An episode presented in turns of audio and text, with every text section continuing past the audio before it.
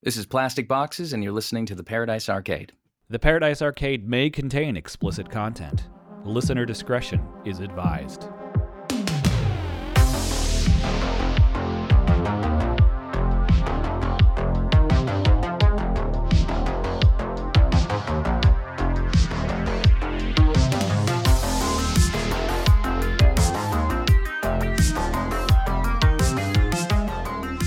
Listening to the Paradise Arcade with Eric and Kiel.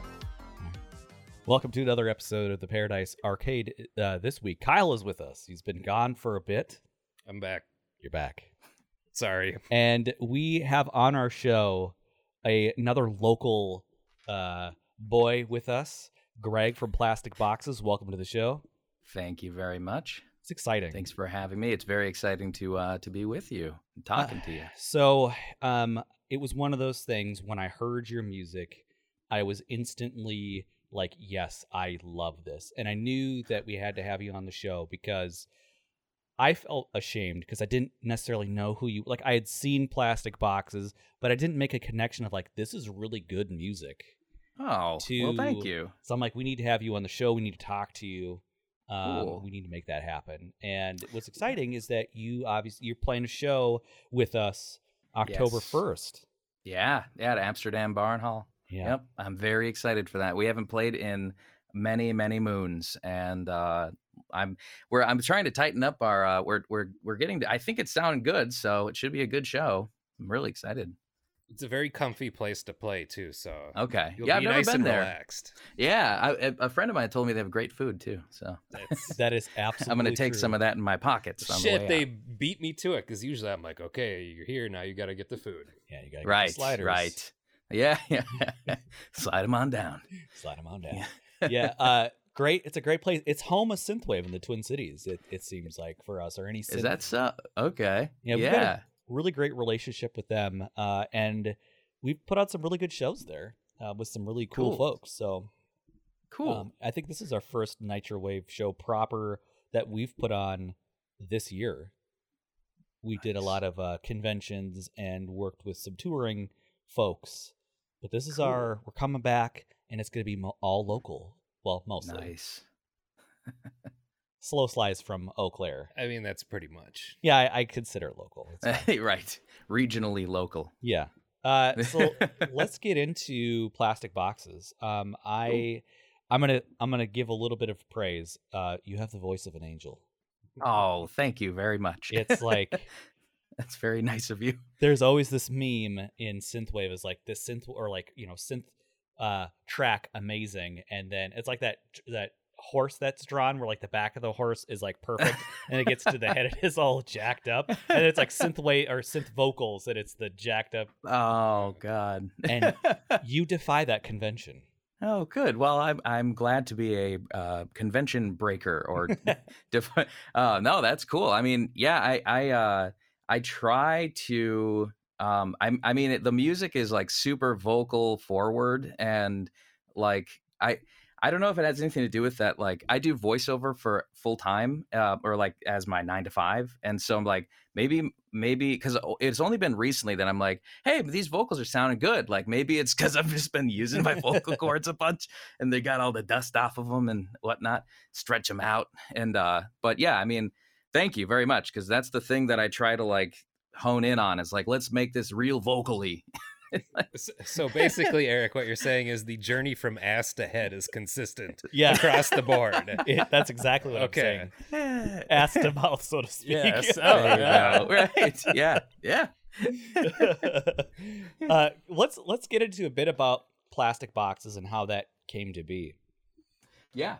Um, so uh, I played a show. I used to make um, I used to make kind of similar-ish music uh, under the name Corporal Heart in like 2014-ish, and I played at the Kitty Cat Klub. Um, I played a show with Efren and um, like just uh, on the same uh, bill, and we uh, he just hit me up, and we we talked about doing something around then, and we didn't and then it, a lot of time went by and he was like hey another time like years later do you want to do something? I'm like yeah i guess so. And so what we did was essentially he sent me tracks and i tried to like write vocal melodies over them and see if they worked and if they did then they worked. And then what ended up happening was we we because we put out so far we've put out two full length albums and the what ended up happening is we now do like half the album he writes the music uh or like the yeah the music and then half i write so half the songs are him half are, are me and then all of it's my vocal melodies and lyrics and everything. So it's like very close to being just like 50 50 down the line and i think like his he's like a musical genius and and i don't know if he every time i say that he seems to not like that but like you're a musical genius dude you know?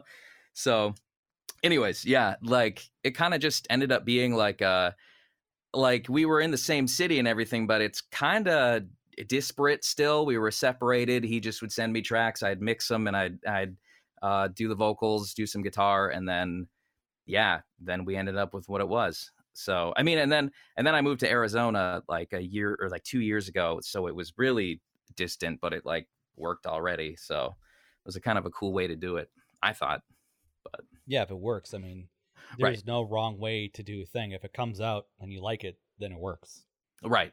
Exactly. Right. Because I mean, I don't think we've ever really even like jammed together. Like we don't it's just really not the that kind of we just kind of write the songs and then we, you know, it's because there's so many ways to approach music creating music that, you know, it, sometimes you can get like imposter syndrome you're like, "Oh, are we doing this? Am I doing this wrong? Am I how am I supposed to be doing this more than this and that?" You know, but it's like I think mostly I like the production element of it and then putting together a, a great show like on the the tail of it, you know, where mm-hmm. other people would be the other way around, which is awesome. And like I can't I can't imagine that, but that's awesome. No, it's it's a it's certainly um it really benefited in this time and age that we live in yeah. to work that way. Um because I've I've spoke to other bands where you know they had a bit of a struggle um being separated and, and that not being in the room with the person writing the song. And yeah. so you know certainly you were prepared for where we're at and um and still producing music. Um right. Absolutely. Yeah it like kind of worked um worked out. I would i wouldn't say to our benefit but i mean it was like yeah it was like nothing was different for us. My life didn't get changed at all. Um through that which was good is In fact, it probably oh. was better we had time to catch up, but right, like right. you know.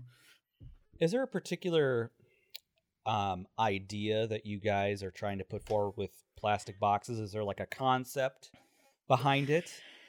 You know, it's like I feel like it's kind of always evolving, but like not so much. Initially it was very like um it was a little more in the kind of uh um I don't know, like there was a little bit more like soul kind, not soul, but like uh Efren's style is a little more um musically intricate. I don't know, I don't know exactly how I'd say it, but like we, I, I feel like through we initially started out being more kind of synth retro kind of feeling, but then I kind of like the idea of like of like playing around with uh nostalgia i guess is i'm trying to figure out how to word this best but like when i can when i when i'm making songs i kind of i kind of like start with a bass and then i just kind of like see what kind of elements tickle that like nostalgia like pain you feel when you mm. when you're engaging in nostalgia mm-hmm. and like see how much of that i can like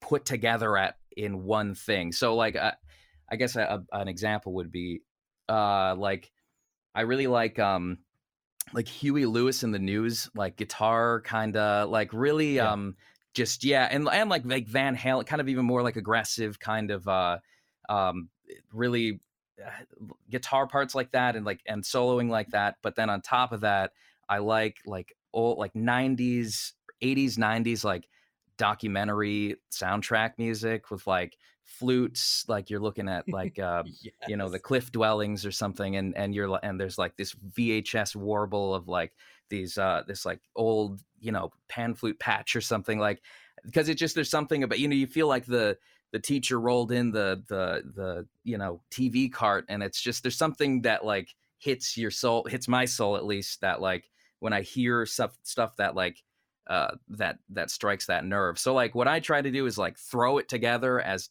like when it just sounds good it sounds good and like so sometimes you're like what is this song? Like i'm like this song is just like an alternative like song kinda. I don't know exactly what genre it is but i'm gonna throw in yeah like a pan flute or like a an old you know dance piano patch or something that's just like super uh, like i don't know. It, it's so but it always kind of works i feel and not always but i let when it works it works you know I I really actually hear that when I listen to your music. I I get those those Right. bits in there that I'm like, oh, this is okay. I see where you're going. I see. I hear this, or I recognize this, and it hits, right and it does hit a very emotional, like raw part that you know where it hits nostalgia just right.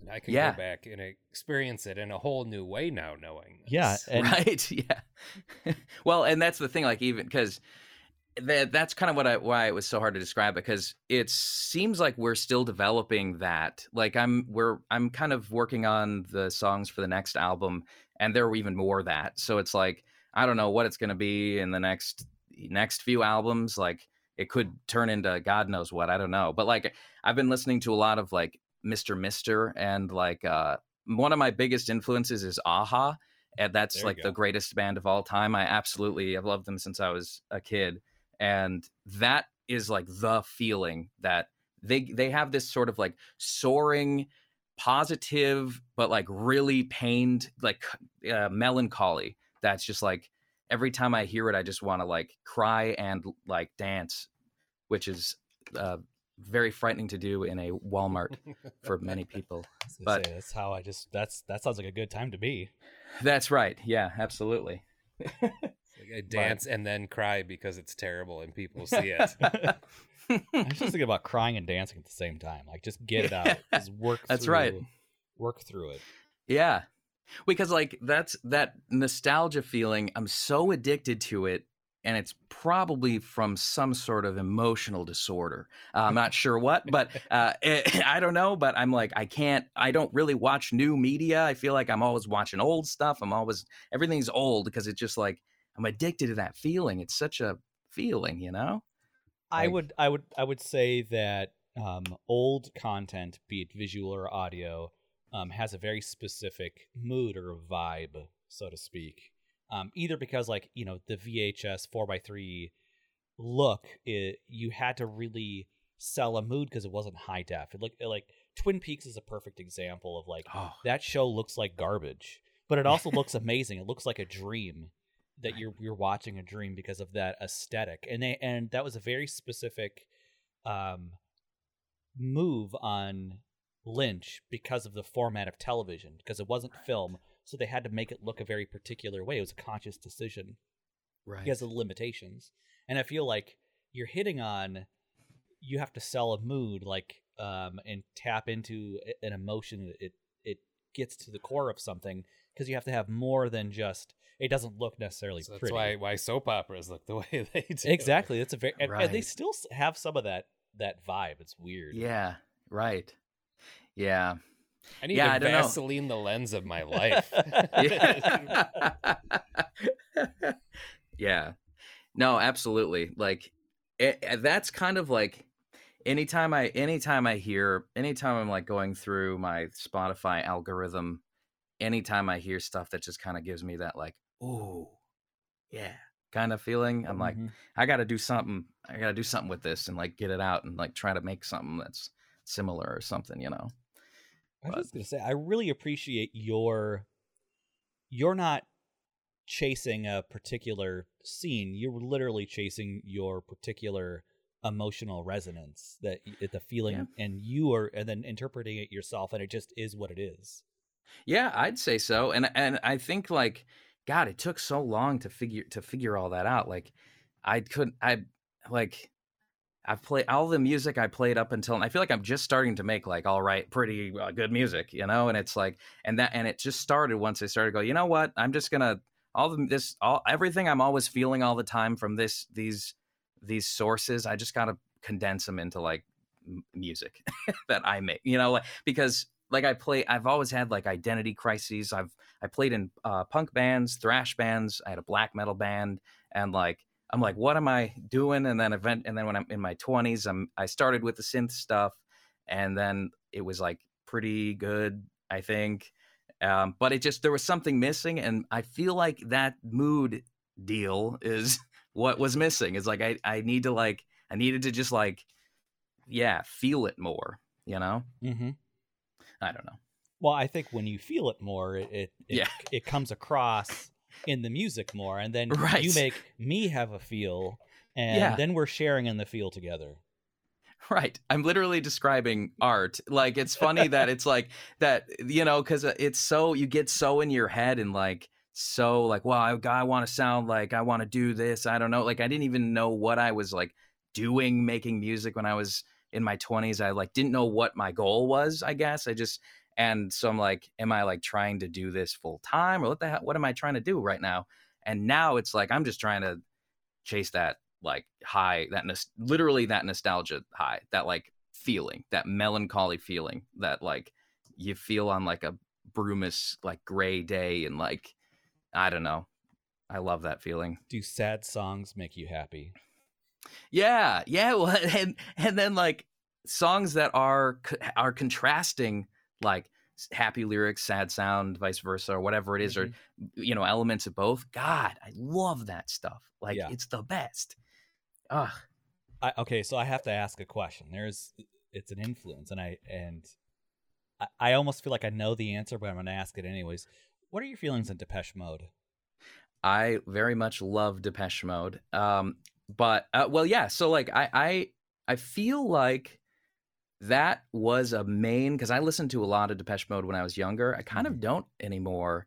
I should, but that was uh that was like a main like I feel like that was a first like glimpse into that kind of uh ness and Joy Division. I listened to a lot of Joy, Joy Division in terms of like really uh getting that um j- depression uh Yeah, element right. and i'm like wow depression can be kind of neat uh, musically kind of feel good musically. yeah and that's something It's weird. It's a very strange. I, uh, I mean, I feel best when I'm completely miserable. So that's baseline. I know. you. you're right. You're right. Equilibrium. right right god Yeah, that that is uh that's interesting. I I you know, I so resonate and connect with the, you know, pretty much everything that you're saying and Right. having that same kind of you know, I I'm more consciously aware of of nostalgia chasing because it it could Yeah. be kind of used against you now. Like if you look at corporations and ads and and they're they know how to tap into that and maybe use it against you as a consumer Mhm. um, but still that that music and how that can have you make those have those feelings of like Right. remind you of like a, a, a summer from when you were 14 or whatever it is um it's Right. weird So I was just watching shitty YouTube videos to pass time again earlier today, and an insurance commercial came on, and it had like eight bit music on it, and I was like, "Get out, get out of my likes insurance commercial." That's weird that you you brought that up, and I had experienced it just a few hours ago. uh-huh right uh if I've always thought that, like that. Mhm. I've always thought that, like, if I had a, a big company that had that ran ads many, you know, in other decades, I why, I would just run the same ad again, just from many years ago, Yeah. and just you know, like not an update or anything, just like this is the ad that we ran in like nineteen, you know, whenever, you Yeah. know, like That law That'd be- commercial that we were right, talking like about exactly, earlier. yeah, Neff Law Firm, perfect. Yeah, a- and if you look at it now like um just the aesthetic because everything's cyclical right? Like right, um now is 90s stuff coming back into vogue and you hear it in popular music with using some of those like techno eurodance cues in music and then just the the neon the day glow shit that Right. gecko shirt company came back you know where like Oh, it- it, changed colors on from your body heat Hypercolor. hypercolor that shit's back Wow. There was another um company that came back. God, I don't remember what it was. It wasn't uh I wanted to say it was soap shoes. Do you remember soap shoes? That was like a thing where you could like grind rails with shoes. It was like a very I don't know if very many people got into it, but um, there was something. There was some other company that came back, but I can't remember what it was. What uh, what were those JNCO jeans? I Yeah. think JNCO jeans came back. They did. it. Wow. or they tried And to at least. They tried to. Yeah. I think some Chinese company bought them out. Yeah, Okay. This- they will thing. have their Wow. moment Yeah. in the sun again I- because we're not there Yeah. yet. I That's true. We aren't. We, yeah. we got to get to the cyclical point where we're at the late right. 90s. Yeah. All right. because That's right.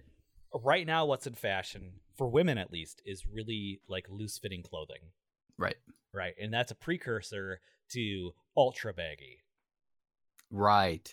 Yeah. Like, I remember I wanted JNCO jeans when I was a kid, like really bad. Fuck, I had Yeah, I them. Oh, we I Did had you? them. Uh-huh. I definitely had them. But I didn't go anything too crazy. I kept it Right. tastefully large. Right. Yeah. like yourself. Uh, yeah. How was that in the uh in the winter or on a rainy day? Oh Uh, man, the back half of your shit would be wet Yeah. like 24 hours a day. Did God. you get the uh, the the wear on the back of the? Oh, the- absolutely. yeah. yeah. Uh, I will say, and I have continued to say this since then, I had a pair of JNCO khakis.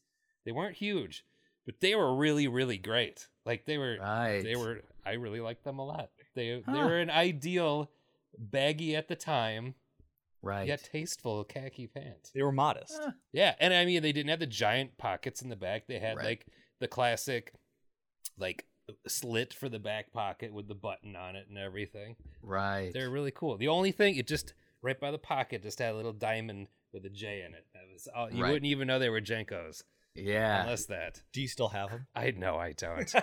Oh man, that'd be great. I want you to put on a fashion show. I remember when. I was in high school wearing those, and I like, I might have got them when I was a junior. When I was a senior, I was like, "Oh, these are getting kind of tight." There's there's no Oh, God. way in hell that they, I could still wear Uh, them now. Yeah, I remember in uh, I remember in high school I wanted I I mean I was like that was when I was drumming in a thrash band and and like we were um always uh trying to we were trying to get really tight pants all the time and it was kind of hard to find them. I mean, like I think there were crew pants that you could get at um Zumiez and stuff, but I ended up just buying like girl pants and stuff. That was when you like you know did that or girls pants or whatever. And it was like a thing uh, to do that cuz It it, was. not as easy to get. But which not that there's anything wrong with that. You now, can't but- hear Eric staring hard at me right now. May have Well, I mean- girls' pants before too. It was a thing that you had to do. exactly, because you couldn't kind of you couldn't kind of get because it's like that's the thing too. I didn't. I mean, at the time, I was like, I want the like that thrash metal look, that really tight pants with. I didn't have the body for it, I sh- uh, but uh, the tight pants with the big old shoes, which my, some of my friends pulled off way better than I did. Uh, I, I we- I'm glad there are not pictures of me uh, from that time. And, In, yeah, indeed, uh, indeed. I, Ah. yeah, uh, I think there are some photos of me floating around. Uh, I had the JNCO jeans, and then I had flamed uh, Vans or something along those lines. Like literally, they were suede with like the different colored suede as the flames shit. going. And then please tell me that in addition to the giant shoes and giant pants, you wore like a skin tight mesh shirt. Oh my God. Like the Hardy Boys. Like, oh yeah. yeah, yeah, No, I did not go that far. yeah. That's sad. Uh, well, you I'm know, disappointed now. Well, I mean, maybe I could still live that life. That's yeah. never Yeah, say never. Be the, be the change you wish to see in the world. you Yes. Know? oh, that's hilarious. uh, theme night for the show, October first. Yeah, there you go. God. It's a great theme, and people would show I'll up. buy you a slider. There you go. You might run out of money, which would be okay. That's I. I hope I do. That'd be amazing. um, Who needs it? so you know, it, we're talking about you know obviously nostalgia, and we, we got a little bit off off the rails, Yeah. which is perfectly No, fine. that, that was not at No. all. No, it was a great segue. It was a, gr- we were we're having a good time. Uh, so you know, with the music, you know, it sounds like that you're you're really just leaning into the the things that inspire you, that resonate with you, and you've leaned into that, and that's what we get currently Right. as Plastik Boxes. Yeah.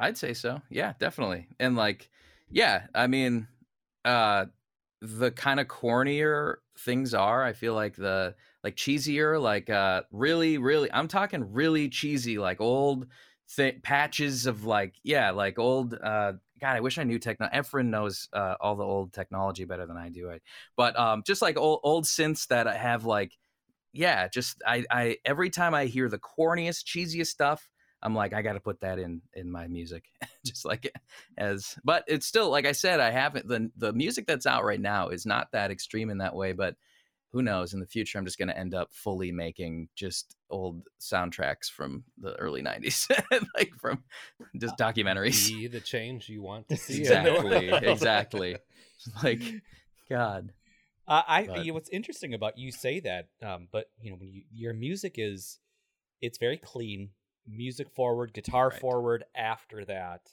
right and then the other elements are are backing up and and creating more of the mood and you know helping carry Right. the song. Right, because then uh, on top of that, like, I mean, I I do very much uh like I really like um like uh tape saturation and and all of that, but there's something um I also really like like 80s and 90s pop music and like that's really um high fidelity and like Mhm. there I I don't know, I just kind of when I mix, I just kind of I like really crisp, clean like I listen to like Men at Work and stuff, and uh, and like I said, uh, Mister Mister and and Aha and stuff. And it's like that stuff. It's got a dated sound to it, and so I guess what I'm saying is I'm not necessarily trying to emulate that sound, but just like the musical element of it. It's like whenever I hear like you know chords that I'm like, geez, it's just like a chord that just cuts you deep. I'm like, I need that. I need that.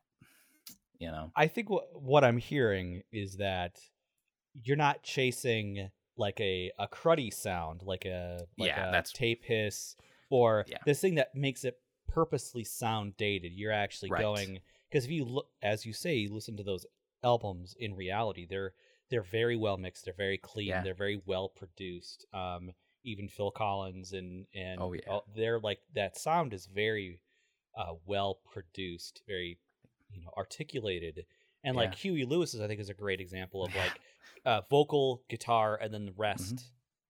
You know, Mm-hmm. Yeah. the sequence of how you hear things. That's right.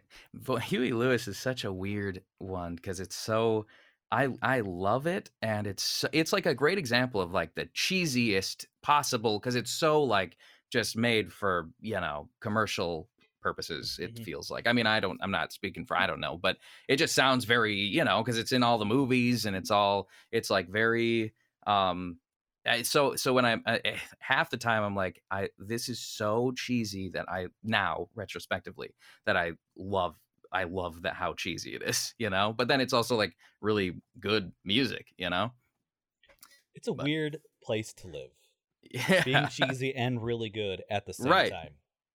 right i know Like, were they purposely thinking, "Let's make this shit cheesy" as like an inside joke, and then it See, just I don't know. being huge? I mean, I don't know it because, like, I've never looked into it. I don't know how I. It doesn't. It. And I- It's like I don't mean any of this in any negative way. It just sound. It has this like inauthenticity that is awesome. That like I don't know how to describe it, but it's because it sounds so manufactured that it's like I like that about it. That it's so kind of just fakey. I. I I don't know how to describe it other than that. Like it's just kind of because when you listen to the lyrics and stuff, you're it's very um like there's some good stuff. There's a there's a line um you got to start taking, no one else is given that in that uh that one song. I don't know. I always think about that line. Um I'm just like, yeah, that's a good that's a good line. But I don't know if they sat down and were like, let's try to say something today, you know, or it's like or if they were just like making music for movies and like getting rich and stuff. I I don't I haven't looked into it. Maybe they just watched Conan the Destroyer and like just Right. gotta grab it. Take Right, it. yeah, Sometimes you gotta take it. right. Yeah. No, exactly. Uh, are But- is in line with that? Are you also like a Hall and Oates? Yes. Oh, yeah. Very much. Uh, and actually, that was uh, that was kind of more like the way we our our sound was based on, and like our EP, and uh, like I don't know. I feel like because Efren and I both really like Hall and Oates, and he's always making uh jokes about us being Hall and Oates, um, and uh, and uh, and so yeah, I very much I very much like Hall and Oates a lot. I do as well. That's why Yeah. I put it out there. I was, Yeah. I was going to see if there was that connection point. Right. Kiel's a big Hall Notes boy. Nice. Hall and Oates. I love me some Hall and Oates. Daryl Hall Oats is like the straight from coolest Holland. guy in, in the world. How is he so cool? I don't know. Didn't uh didn't they meet in the Twin Cities? I feel like that's a story that um I think I I, I, might- I maybe they didn't, but I know they met. That sounds in- like we we as like a collective of people from here would be trying too hard to make something Yeah. happen. It does Like, sound I like heard that. a Like, oh, there's a rel. Yeah, we're so relevant, and uh, but I mean, I swear, I swear, maybe not though. But um, I do know that they met in like an, I think it was an elevator or something when they both, they both were, I think it was like a fire alarm or something went off, and they both probably shouldn't have gone into the elevator. Uh, but they were, they met Yeah. in some circumstance like that. God, I don't know it at all. I'm butchering it, but it's like there was something where they're like like some weird reason they came next to each other and now they're Hall and Oates. like, I don't know. It was called Fate. It, it was Mortal. Co- they were Yeah. in a battle of Mortal Kombat with each Right. other, and they stopped their fight and realized that we should be making Oh, okay, music. yeah, right. and uh, no, it is very much not the Twin Cities. It was in Philadelphia, Adelphi Ballroom. Um, but yeah, I don't know why I thought that. Uh, good thing I didn't go around saying that a bunch. yeah. oh, it was because uh, it was probably because they were on KQ was like Ah. their big first thing. But still, I'm glad I didn't go around saying that a bunch. yeah. I'm glad we could clear that up. Right glad now. we could clear that up via Wikipedia. Yeah. I mean, that's that's important stuff here. We're, we're Yeah, really getting into right. the heart of relevance. Doing exactly. Breaking news. Yeah, I know. Um, so you are also a um voice actor for a living. That's how Right. how do you, how does one how did you make the like musician sounds like from a very young age and then you Mhm. found that as a as a career. Yeah, like so. Yeah, I mean, I I started like making music when I was like 13. Not good music, very bad music. Uh, um, and uh, and then like so eventually that guy I just was re- always recording stuff a- a- in my mom's basement, and then eventually that turned into like when I got out of high school, I was gonna go to um, Hennepin Technical College in Eden Prairie for uh, IT, and like the last day that I could change because I was always into like recording technology and everything. And the last day that I could change my major, I was like, you know what, screw it. I'm just I'm gonna do audio production because it's such a like vanity degree and it's so you know you're not gonna go and like you could get hired, but it's not a you know what I mean. It's Yeah. very tough. Um, and I'm very glad I did. And uh, so that got me. That was like 2011, and that got me. After I graduated, I, I interned at a uh, recording studio called Buzzcuts Audio downtown. There's and it's still around. Um, the owner Jerry Horwath, he uh, it was just him and me down there for like a while, uh, just in a, a basement dwelling of a studio, and he he ran a, a voice um, a voice talent agency, and it was like because most of his work was was voiceover recording and audio post production and that was what i wanted to get into was like video game audio and audio post and um so one day he because he got an audition he uh thing for um scion the now non-existent car brand um Oh yeah. and it was it was like a national uh, campaign, and it was I think radio and TV, and he was like, "Go in the booth, and we're gonna just audition for this," and um, I I auditioned a very rough audition. It was I'd never done any voiceover or anything, and I had you know I'd recorded it and like seen and been around a, a little while, um, and I booked it, and it was like a national spot. Like it was like a very like I've never even booked since then. I've never even booked something as big as that. Um, and uh, and that was like, and even then, my mom was like, "Well, are you going to get into?" Are you going to be a voice actor now? And I was like, ah, I don't know, probably not. I don't know about all that because because it's like you know, you my voice was it, much rougher, and you know, you're just like, I don't have the voice. That's the kind of thing that you think you you know, but it's it's not so like that. There's a whole thing of it. Like I think they liked me because I didn't sound like a you know a golden voice guy, Right. and so yeah, I booked that, and then I moved to uh, Los Angeles in 2015 with the money that I made from that, and I I mixed uh, movie trailers there, and like so like um uh there was uh the condemned part two uh was one of them uh with uh randy orton and uh another one was um well like hunger games was one of them and then like a bunch of disney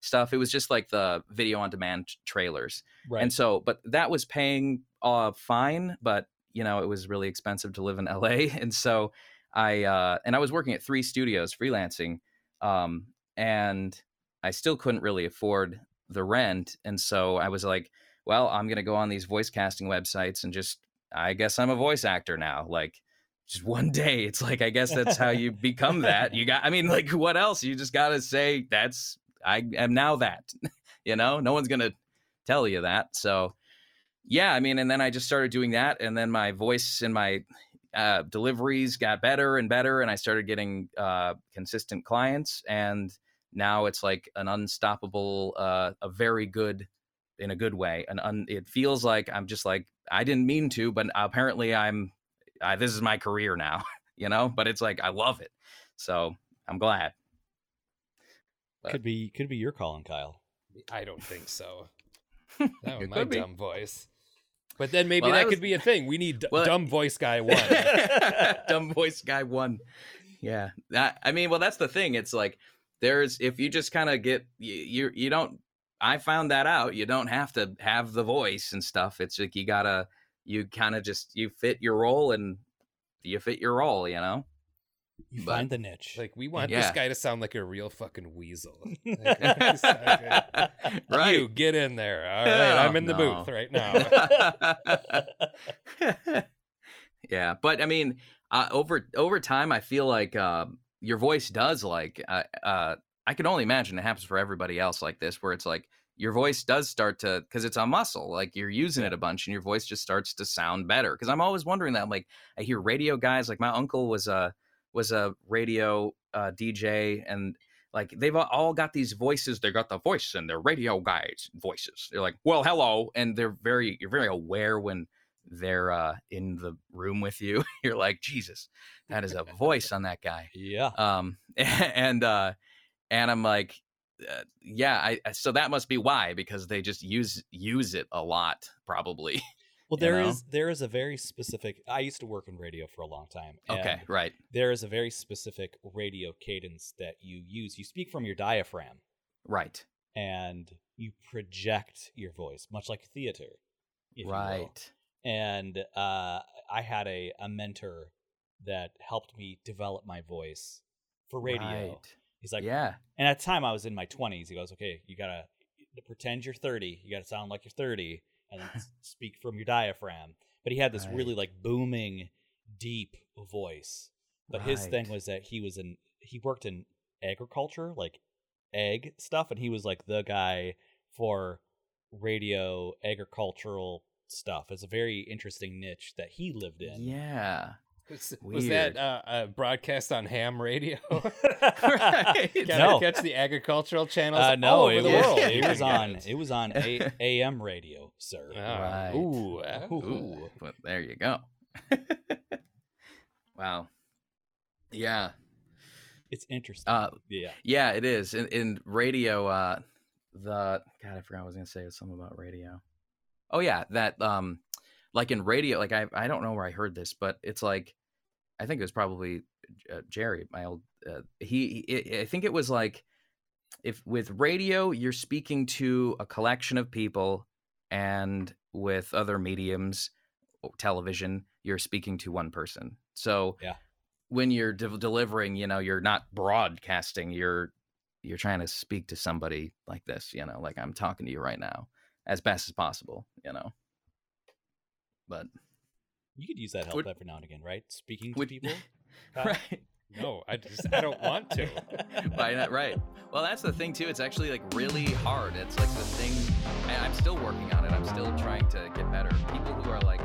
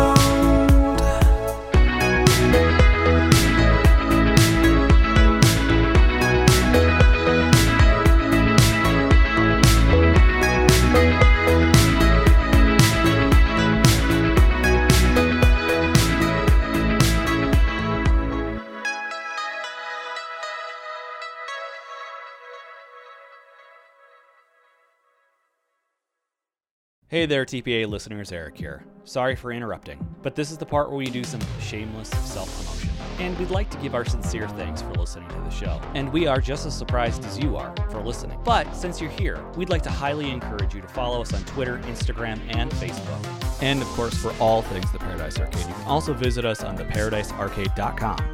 Please like, share, and review our episodes. We like interacting with you. We like to hear your feedback. What's your favorite part of the interview? What you thought was interesting? Who we should get on the show next? Those are all important things that we'd like to hear. And the last thing, if you really like the show and you want more and you want to contribute, you could do something for us. You can find us on Patreon. You can contribute as little or as much as you want.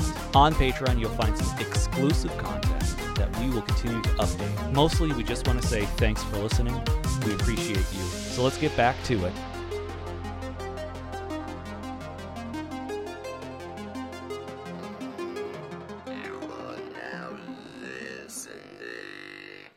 To Paradise Arcade. you didn't write and that also when in their words that are like you you're talking about like uh, mechanical systems of a like HVAC whatever duct or whatever something you don't know and you're like I got to sound like not only do I know this but I also am like really casual and like legit about it like authentic about it Conversational. But I'm comfortable Conversational. talking about this. yeah. I'm com- exactly yeah If But- you're not comfortable talking about anything Yeah. ever? right That I just know. makes me think like there's nothing I hate more than talking on the phone. yeah I don't want to do that. My job is 99% talking on the phone. So what, am I, oh what am I doing here? right Man, god you, I hate that you got fucked. Just it was like one day I woke up and this okay, this is my career. right Shit. god Uh, waking up with different results, landing in a in a spot. Can't I just wake up dead? yeah yeah right That'd be a solution to all my problems. Just not exist anymore. Yes. Yeah, I, yeah, it's it's a thing. Yeah. You'll eventually get there. It happens to everybody. It's not a race. yeah. oh lord. So uh, I'm gonna loop it back. I'm gonna do a circle now. oh yeah I'm gonna I'm gonna close oh, the circle a bit. just like that Uh, but so you got the show coming up in uh, October 1st. Tell me about Yeah. what that show is going to be like. What are your thoughts going into it? How'd you compose that set list? Because obviously it's um, what you've released, potentially things you haven't released. Uh, well nah, i don't know about that but no. Uh but actually that is a good um point so or a good uh, uh lead in because one thing that i noticed about our last shows that i did not like those were in like 2019 was that we didn't have as much uh, music to choose from but there uh there's an, a tendency for songs i write to be kind of depressing and i really i like the idea of um of that but also energy at a show and i'm like so it's so going into this, I'm uh I've set the set list to try to be as energetic as possible. Like, you know, a a, a good so you're not I don't know cuz like we were talking about earlier crying and dancing at the same time. I uh I am very much I hope I elicit I hope I bring that out of people. Um but I definitely don't want the dancing element to be lost on that, you know. Indeed. But- indeed. Where everyone just leaves like, "Jesus, what was that?" Cuz there's some some of those songs. There's one song on our last album called Nights and that song I played through that um and at the end of it I was like I'm probably going to kill myself tonight. like I was like that really was depressing and I did it. I did it. I sang it. And I'm like that Ooh. I we can't. I mean, well we might play it. It'd be cool, but there's like there's obviously a place for depressing music live. I'm not saying that, but it's like, geez, man, like after playing that, I was it's a depressing song, which I'm proud of it, but you know, there's a time and place. If you were playing with the Cure, maybe that would Right. be more appropriate. right, right. You know, But exactly. also like that first hook, because like you know, even a band like the Cure, they do have some more up. They still have their yeah, sheen of depression, Right. but they're more upbeat.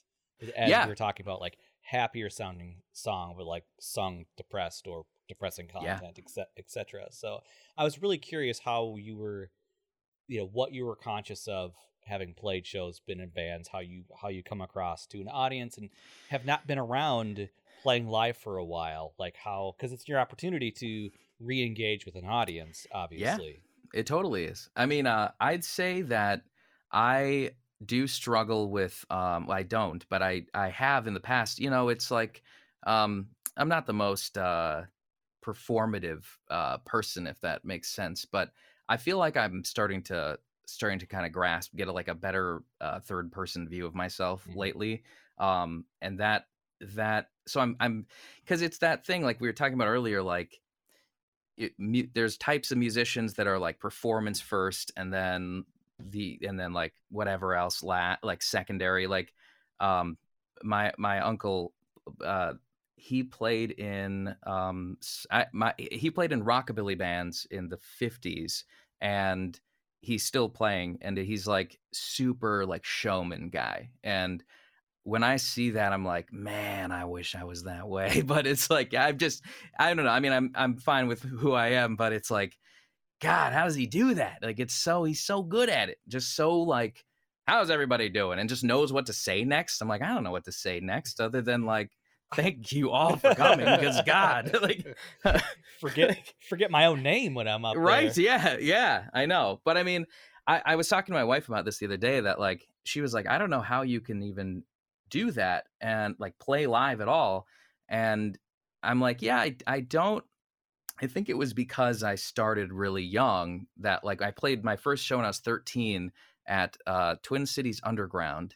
I don't know if Oh. you've you've heard of that place. It's it's not there anymore, but it uh it was just like a you know one of those youth kind of uh, Right. venue places, and it was a. I mean, we were a bad. I mean, we were just not a bad band. You know, it's contextual. We were thirteen, um, so I, I mean, we were maybe good even for being thirteen year olds, but getting out there when I was like thirteen and just kind of getting used to like the feeling of the you know curious eyes of the audience uh, is like I feel like as the when you do it, you're just like, well, I don't know, I'm used to it. I guess I may not be like Mr. Showman, like my uncle, but like you know, I feel y- like you do what you can. your music, it's almost more about emoting than performing.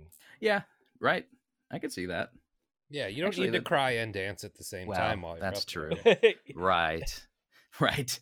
I know, but I, I mean, yeah, I don't know. I, I definitely am trying. That's the other thing too is that uh, I plan on doing like um, live stream shows. I've never done one, but I I would like to because I've started to make like social media videos and stuff of playing the music, and I'm like, I should just do live stream shows. That'd be a good way to kind of you know feel out performing, you know, and being more of a performative kind of guy, you know.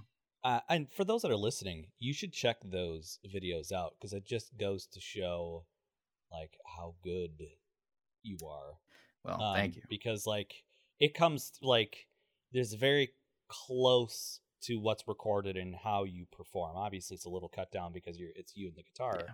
but that's that same kind of like it you you're not hiding behind um vocal processing and pitch Right. adjustment and Right. all these other things it's Yeah. what you it's that's you that's your Right. genuine self I mean, there's out. there's plenty of like uh you know del- like eff- effects and stuff on there, but you know like some compression and you know all that. But no, exactly right. And you know, and also as far as like us performing live, like at this point, it's really just me and Efren. I mean, we don't have uh our first show. We had some uh people playing with us, but it's just us. I I have my laptop and interface to like launch music and then just play the guitar and he's playing keys and it's it's very bare bones Yeah. you know and it's simple but and, and it, it i do i think coming at it from the recording first like aspect you do kind of like tr- I, there's like this uh feeling of like mimicking the recording uh kind of like you want you want it to sound but it's like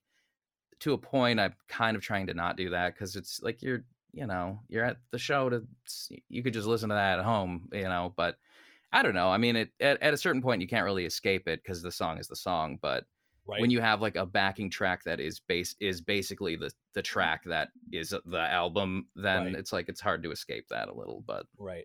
I, I you know, I was gonna ask. This actually leads into a really um, interesting thing. I was thinking, it was like, how does performing live influence songwriting? If it does, because when you engage with an audience and you can see the instant feedback, I'm wondering what that does to you. Yeah, I mean, so far only it's only really uh it has taken the form of like I said with energy. Like I'm trying to make I do want to make songs that are a little more uh positive but while still kind of being true to what I want to do. But like uh positive, upbeat um to a point and cuz because gauging the reaction of of audi- the audience with like I said more depressing music or you know a little more tame i don't know how to describe it lower energy music. It's like that's that has its own place obviously um but i'm like i kind of want something more lively. It's you Mhm. know so that and because like I, I mean i haven't uh i haven't really played that many shows now that i think about it. Like over the past 10 years i've probably paid, played like five shows six shows I'm just very not much not performative in that way and so it's probably going to take like a while to like do that you Mhm. know because i know i know i'm a, i'm like a big uh i'm big into stand-up comedy and i know that's like how comedians write like they they use the audience to like you know slowly build up their set you know Mhm. Yeah, But- work through and hone. Stand up comedy is really um, there's a lot of work that goes into it, God. It's like the ultimate form of self punishment. yeah, yeah 'cause yeah you're you're because it's all about the timing of the joke or the content and the right I- Yep. i mean you're just and then night after night you're you're in these low yeah like volume clubs working through your stuff that's why like when you see comedians um that come to town they typically play during the week and then Right. friday saturday sunday are the are, are the official things and if you see them during the week you're going to probably hear material that they're not going to have on their main Right. set for the big show Right, exactly. Yeah, and I mean like I I honestly that's what I'm most excited about with playing live more cuz like even if because I just I haven't had the opportunity to do that. And every Mhm. time I kind of, you know, hear that about stand up and like, you know, the podcast where people will talk talk about their pro- their writing process, I'm like, god, I got to do that. I got to like I'm missing out on feedback that in that way, you know. Mm-hmm. Yeah, I'm. I'm. I hope to see that too. That would be good. Yeah. Um, I- Mhm. it's live music is coming back a bit here, um, Right. and there's a lot of good stuff. And so to have you part of that that fold would be really awesome, and to see you I- guys yeah, live. so- totally. And I mean, God, I really appreciate you you uh, bringing me in, bringing us in on that. Thanks saying yes. yeah, thanks for saying yeah. yes. Oh yeah, totally. Um, so you know, I had a thought and I lost it. it. Like it was right there, and it was on my mind I as you were that. talking, and then like as soon as I open my mouth, it leaves. Oh yes, I now I know that. exactly what I'm talking about. You have a, a surprising connection within the synth community. and It goes to show how small the world is, but you have a, a connection with Dream Reaper. Um, yeah, yeah, Troy. Uh, yeah, and uh, you guys went. Is it college, high school? college. College was, uh, together? at Hennepin Tech. Yeah, Hennepin That Tech. is, it's crazy how small the world is. And he did a, a remix for you guys, which Yeah, I suggest incredible. people uh, check out because it's it's really good. It's if you're familiar with Dream Reaper's music, it's it's a really cool combination. Yeah, totally. And um, I think that's uh, I think that's our uh, our highest listened to song on Spotify is his song, which is like I yeah, dude, because it's amazing. It's like it's incredible, and it's got it's got those elements we were talking about about nostalgia. It's got that uh, it's got those that that remix itself. I'm like he just there's we're just uh, on the same wavelength, Yeah, but it's Yeah. interesting how it, you you hit those right elements, and everyone. What I find interesting, especially like in a more synth leaning types of music, everyone has their own thing that they connect to. Right and that they that they seek and how different that could show up because dream reaper it's a reference to nightmare on elm street Right. and he you know if he performs live he wears the freddy krueger sweater live and it, he has that horror movie kind of thing but he's able to capture it in that way and then you have your way and then everyone else i talk to they have their own little thing right. that means so much to them. It could be bruce springsteen it could be whatever it is Right. Yeah, because I mean, even in that in that element of like chasing the mood or the feel, like we were talking about, like I feel like I I've always I'm always envious of people who have like encyclopedic knowledges of things, or you know, like can recall. Like I'm really bad at names of everything. Everything. What is everything? And it's like what uh, is anything uh, what is anything um but i mean like because i i just whenever you know i don't know i don't know many album names like unless i've like really like you know dove into them like aha but like there's a very few stuff that so i realized just when kind of you know looking inward that like i think it's just my personality type is more in like i'm addicted to the emotional content like so Mhm. when i find something i'm like here's the one song like that it doesn't mean I don't want to dive into like that person's other stuff or whatever. It's just like that one just gets it gets gets me, you know. And it's Mhm. probably a product of the like illegal downloading era back in the day too. Because I just like never had any albums.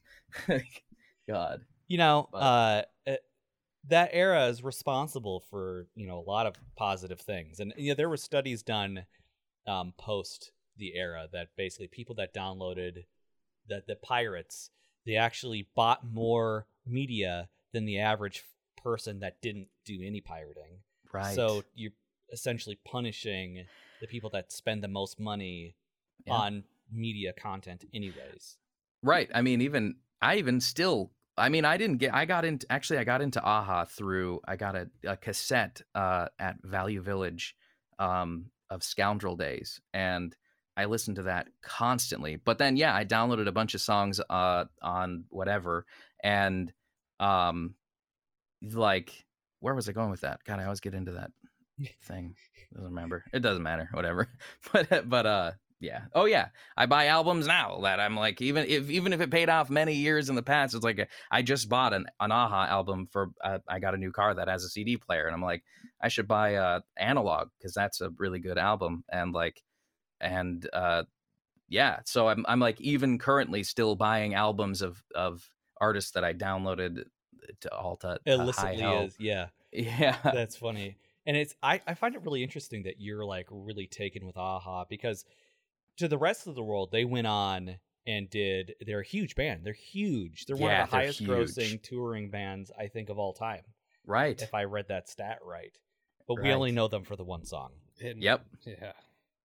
Isn't that something? Yeah, because and like that, it's so weird that um that I noticed somebody sent me a message. They were from God, I, I don't remember where they were from. I think, but I think it was the Twin Cities. yeah, right. I think it was yeah.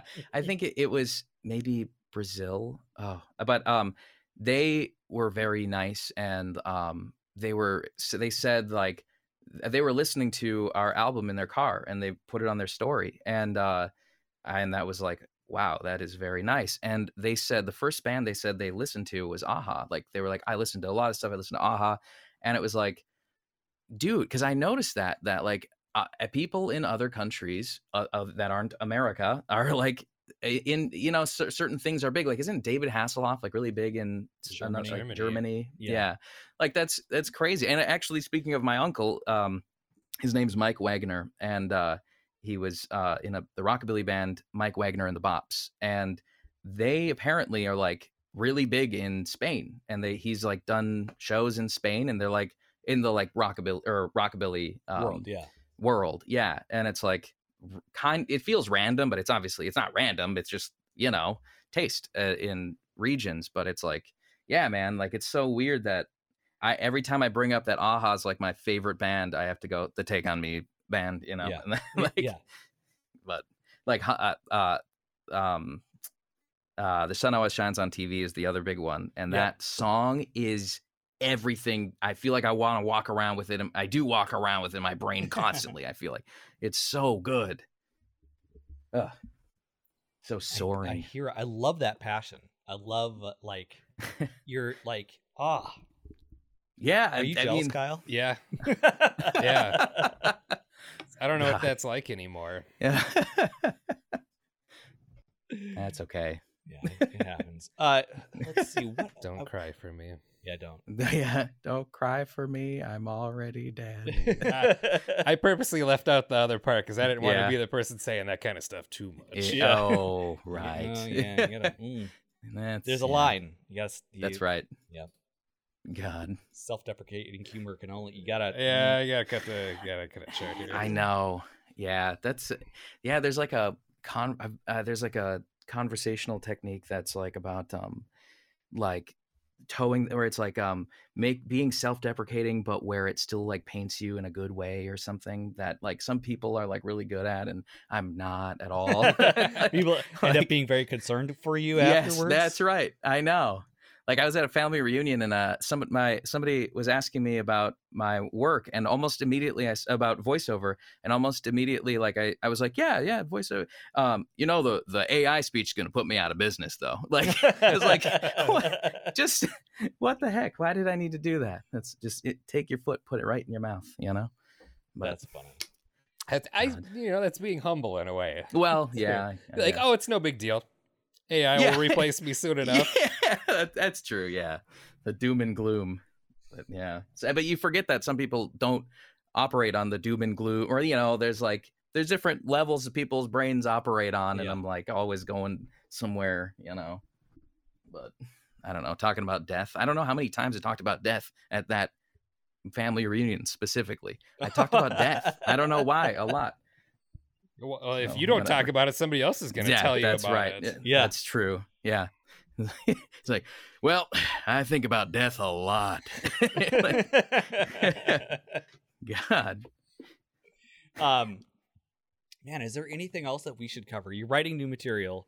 I'm doing a Yeah. hard segue here. Oh, it's well, you know, going back to the embracing, chasing stuff from the past. Yeah. Before the show, we were talking about your interest in VHS collecting. Oh, Oh, yes. that's right. Yeah, and like uh, old medium, yeah, or uh, old media that um, I I buy VHS tapes on eBay. I've been buy- buying way too many VCRs. They're they're coming out of my nose. I What do you stop do with VCRs? VCRs. What do you look for in a VCR? Are you Oh, like, I gotta have SVHS? Is that well the kind? uh, yeah right well uh, actually uh, so first the first one i got refurbished from the vcr king on ebay that guy's the best plug? um and yeah and it i bought it and it came and it was like an older model uh that didn't have auto tracking and um I forgot. Uh, I forgot about all of it, and I and I was like, "Oh, I probably kind of want that. I kind of want auto Mhm. tracking." yeah. So now I gotta like go and do the whole find find feel under there, find the dial to to do the tracking. So I was like, next VCR, I'm getting auto tracking. Um, and then I went into like all of uh like at my mom's house in her in her basement, we had she just still had a bunch of uh VCR DVD combos and. Um, they work, and I don't know why I like wrote them off like they don't work. I'm like these are probably bad, but it's like no, they're fine. They just don't. We just don't use them, and so yeah. Because also like my wife and I were buying a lot of media, not just VHS, but like DVDs and stuff to like stop streaming, because I feel like I'm getting real annoyed with streaming. It's just like very annoying. It's very annoying because it's just uh, you know when it was it was all on the Netflix and now it's all on the everything and you're you can't they just spread it out and I'm like I want to watch my complete series of Home Improvement. Thank you very much. And so I I had to go on and get the DVD collection of Home Improvement. Are Exactly. Yeah, that's right. are you a big fan of Tim Allen? Um, I I am act I am very much. I don't know exactly about the politics angle or whatever. I don't know any of that stuff. I know that's a deal. I don't really get into that type of stuff. But what about the um, new show that he's he's got where they're Is- testing tools? yeah.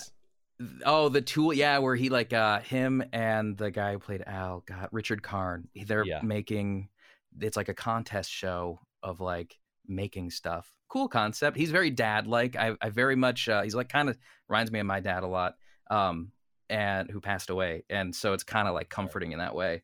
And uh and but uh like he uh there there's something it, it goes in with the nostalgia element that we were talking about like a lot of my wife and I resonate together on this a lot about like we also really like um or like 90s or just old country music and like including like 90s and 80s like Alan Jackson and stuff cuz it just like brings up feelings of like we're in Menards with our dad and we're kids and it's just like an Yeah. innocent time, you know, and it's like and Tim Allen kind of does that for me, and especially because like the Santa Claus is like the best movie of all time. I, it's like my favorite movie. I think. God, I love that movie. It's an interesting So choice for a favorite movie. Yeah, hey. It, I mean, it is like yeah, all just things are- year it's round. legit. It's It is, and two and three. I mean, they're you know they're they're what they are, but uh, they're not they're not the first one. You know, they were money right, grabs. right. No, they, they- that's that's the first thing. That's they they Yeah. they cracked the code in that first. I one. know. Well, and then the, the the second the second and the third, I still watch them. I gotta watch them still every year, but you know, the first it's like all right, I'll leave this on while I do something else because I've already finished the first one, you know. But yeah, I mean, like old sitcoms in general, old uh old television, like um Roseanne. That's a great one too. I love Roseanne. It's really of nostalgia with interesting that too. that you go after like family sitcoms like that. Yeah. That seems to hit Yeah. you because I like I always watch like uh Next Generation or X Files. Like those are my go-to old Yeah. shows. Right. X Files, yeah, wonderful. Yeah, I don't know. I think it's again, it's again, it's that like co- comforting feeling. Like I said, I think there might be some sort of emotional disorder I gotta, you know, go take care of. Uh, but like the comforting stuff, you know, there's just like something about it, like that, the about like those old sitcoms and like uh, Supermarket Sweep is not a sitcom, but um, I don't know if you watch Supermarket Uh, Sweep yeah. at all. I did, But that for- yeah. that's a Not me, great. no. No, that's uh that's the same feeling kind of. It's comforting cuz it's also like fascinating cuz it's like you're time traveling into a grocery store, you know, in the the early 90s, I think late 80s, early 90s. Um or maybe mid, yeah, eh, but it's like I'm sure time things looked eh, wild. they do look wild and it's awesome and i'm like that's i remember how that look i mean it's before a little i was young uh, but some of the stuff stayed like looking the same and i'm like i remember that stuff but then they're like it's seneca and i'm like well i don't know what seneca is but uh, there's you know certain products i i do not know from that show but man that's a good show um actually it's my uh my ringtone if you call me the theme song from supermarket sweep is my ringtone That's just Shit. amazing. I, I find And that so fascinating. And it's got like a steamy sax solo in it and stuff. It's great. Did you Yeah. incorporate that into any one of your songs? No, I did. Actually, uh, we did have um, Matthew Trice. Uh, the he played saxophone on our first, the first two songs on our Late Bloom album, and that guy is super talented. And because it was like, yeah, we gotta have some steamy sax solos, and I, I would really like. I want to do that more. I want to get a uh, get him onto another song, if he will. But yeah, or I should just learn how to play saxophone poorly, and then uh, There you go. it'll just be honking in there. Yeah, just some I'm honking. Yeah, I know. Awesome. Yeah. S- So with old media like Oh, yeah. that, uh, I mean, Yeah, God, I'm sorry. I don't know why you I'm got to bring this back to music. When I'm we're sorry, A music yeah. show, Why but, we- uh, th- there is a thing where it's just like you know stuff that you've seen before. You go back and watch it. There's a comforting factor because Yeah. you are aware of the outcome and it's not going to change. Right. So you feel like Right. you have some sort of control. That's one thing that I kind of thought of when you're talking about. it. Another thing that I thought of from our conversation before the show started was do you think maybe popping in a VHS tape, there's some sort of instant gratification to it where Yeah. it's like you aren't doom scrolling through a huge fucking list of things that Yeah. you're like, I have everything available, but I don't want to watch any of this. I can just take a tape, pop it in. Yeah, and you also are not being uh, advertised to uh, in the current time that we are. Like, Yeah. I just feel so exhausted constantly by streaming media and stuff. By like, eh, there's something. I guess what it is. It's the feeling of like I might be the only person right now watching this, especially when it's like really like I bought on eBay. I bought a bunch of train tapes. I love train tapes. Uh, going to bed.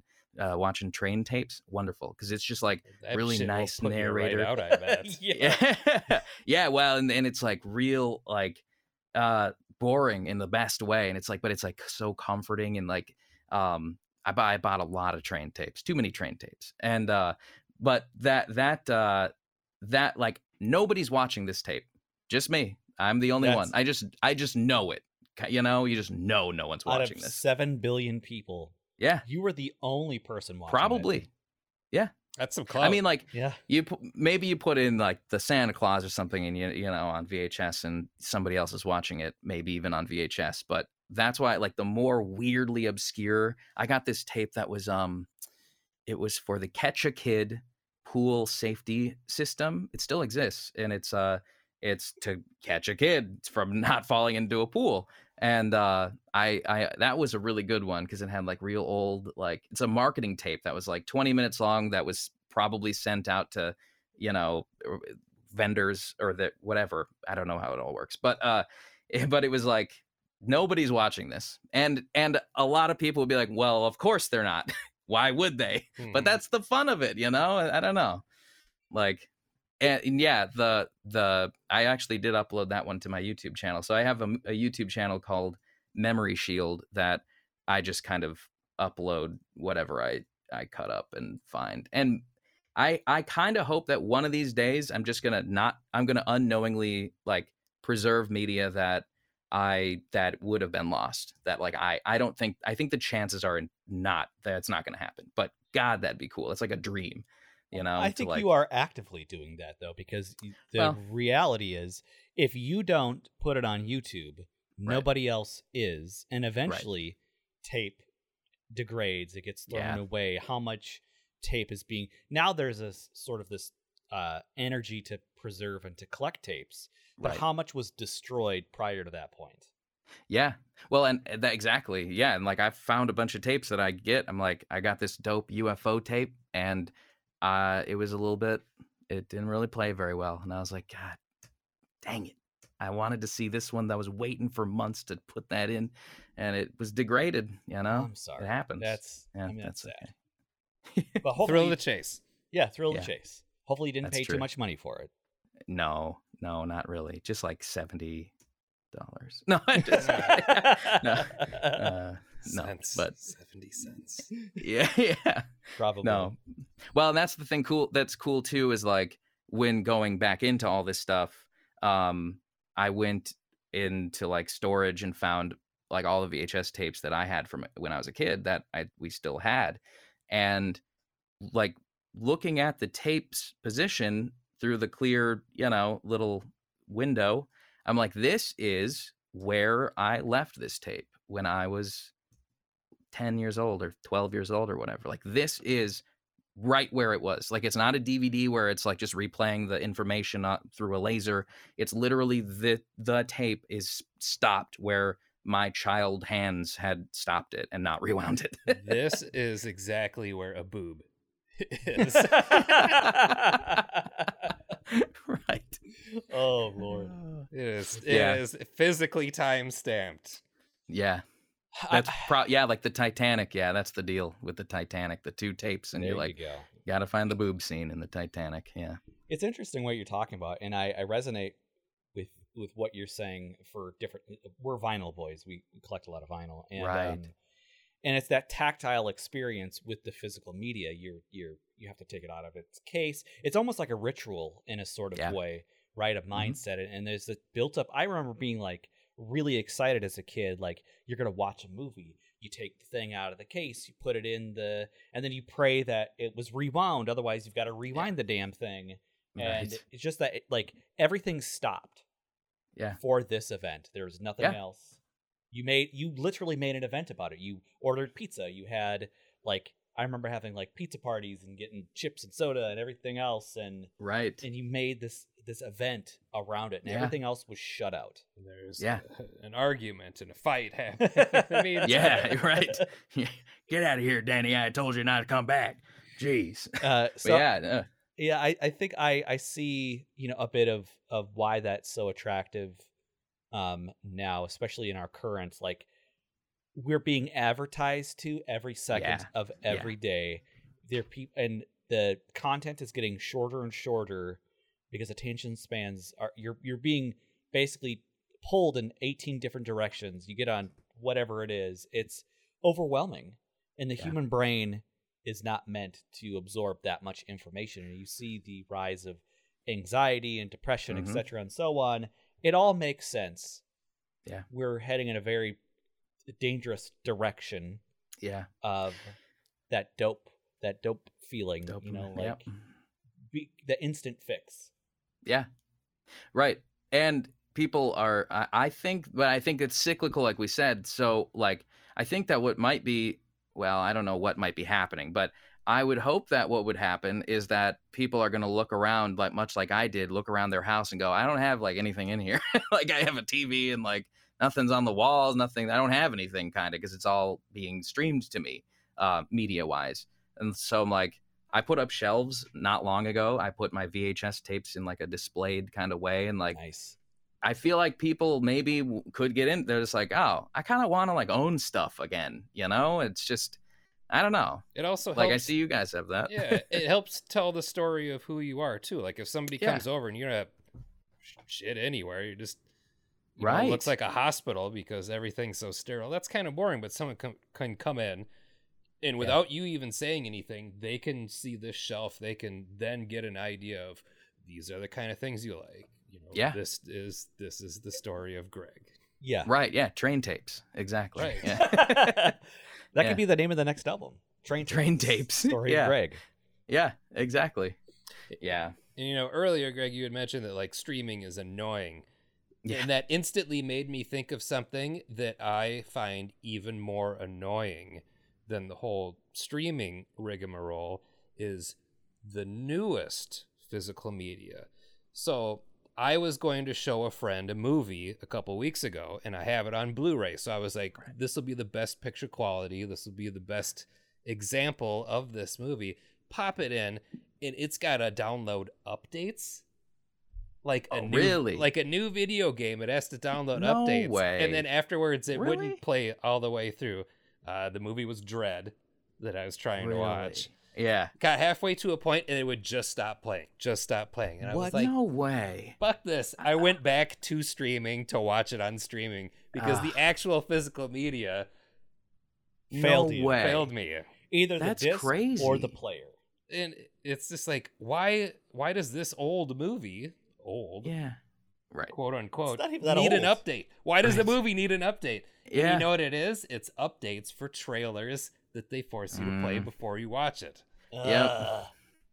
which is like some of the best part about having about having old media is like seeing the old trailers and stuff you know like it's like old stuff yeah So Old it's like the one thing that's supposed to rescue me from this kind of thing is now Yeah. afflicting me worse than any other thing at the moment. Jeez. if it was just a regular like blu-ray you would have been fine or like a dvd Yeah, it would what- have Uh, updated DVD, yes, that would have been fine because you can't update your DVD shit. Right. Blu-ray, bad idea.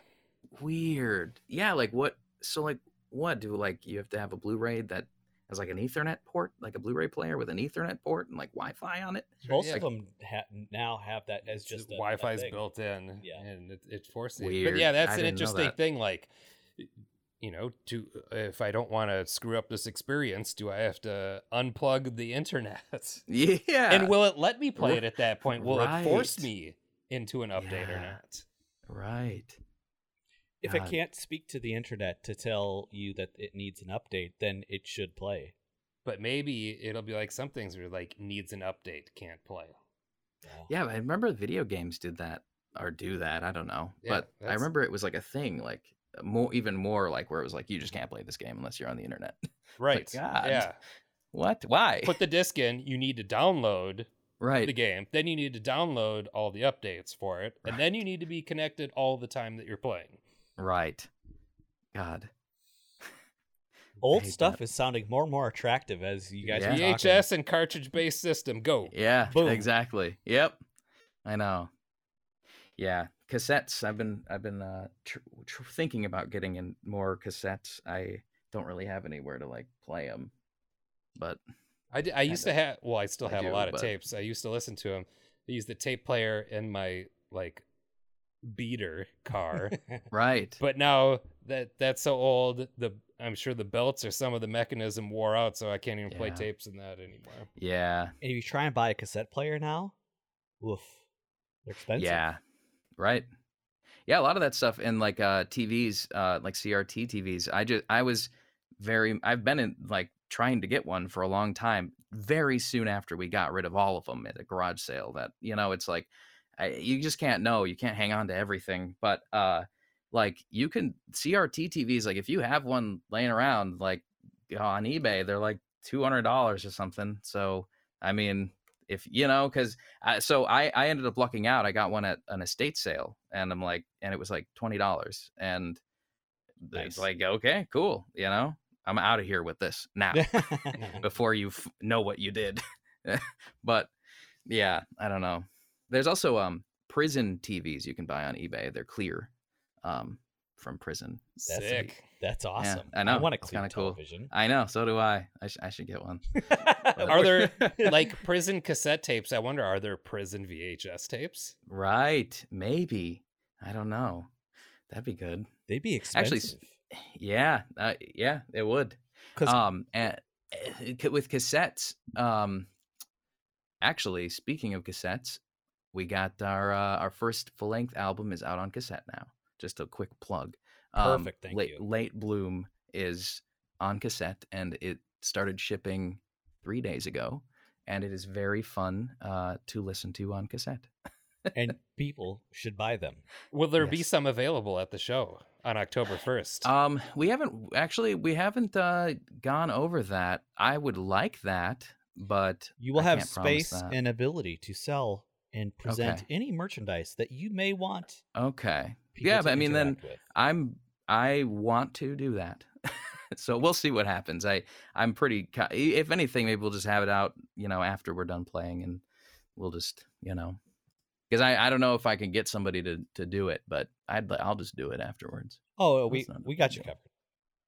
Oh well, okay. I appreciate You're, you're that. good. I mean, you're covered. Don't worry about okay. it. But yeah, then I'll bring a big old box of cassettes that are nice and uh And if, Yeah, I- if I- people go, you could sign them for the people that Yeah. attend the show. There you go. Okay. I'm down with that. If they, yeah, if they want it. Uh, and whose name should I sign though?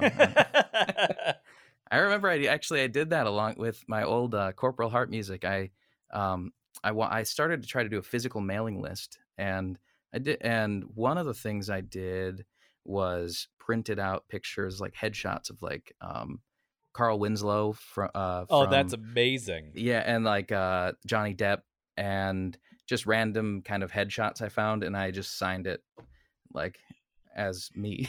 That is I- like the greatest idea that Yeah. I've heard so I should, far. I like, should do that again. do it again. yes. Yeah.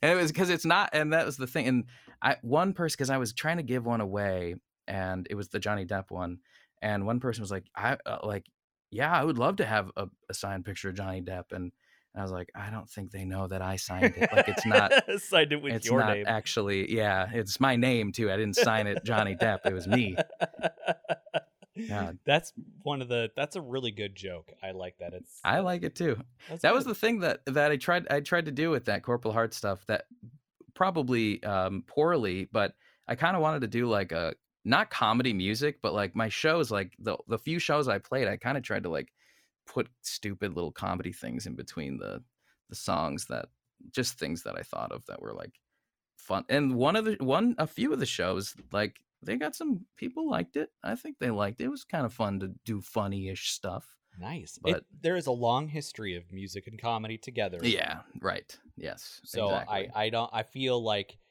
I think that when you've trusted yourself and your gut, it has Right. led to good results. right. Right. Yeah, I think so too. So do what you to want to do and don't do what you don't want to do. That's right. I just yeah. stole that from Kiel and he's out of the room. Oh, there you go. Well, Uh, you're gonna hear about that. God. uh, so yeah, you'll have cassettes out. Uh, you're playing live 10-1 Amsterdam Bar and Hall in St. Paul, Minnesota. Yep. Um, you've got two albums out. They're streaming. Uh, Yeah. You're on Bandcamp. Yes. um, Spotify, all those things. Mhm. Title. Title. Yeah. So listen to it, and and we're gonna cut in a few songs off of both albums to give people a taste, and I hope that they uh, take from that and uh, support you on Bandcamp. Yeah, Definitely. And uh, uh, do you have anything else you Thank want to cover there, Kiel? I can't wait to have little sandwiches with you. Yeah. Nice. Yeah. We're gonna little have sandwiches. Oh my goodness, little Those sandwiches are good. Oh, I like that. all right. I can't wait. Well, until, until next time.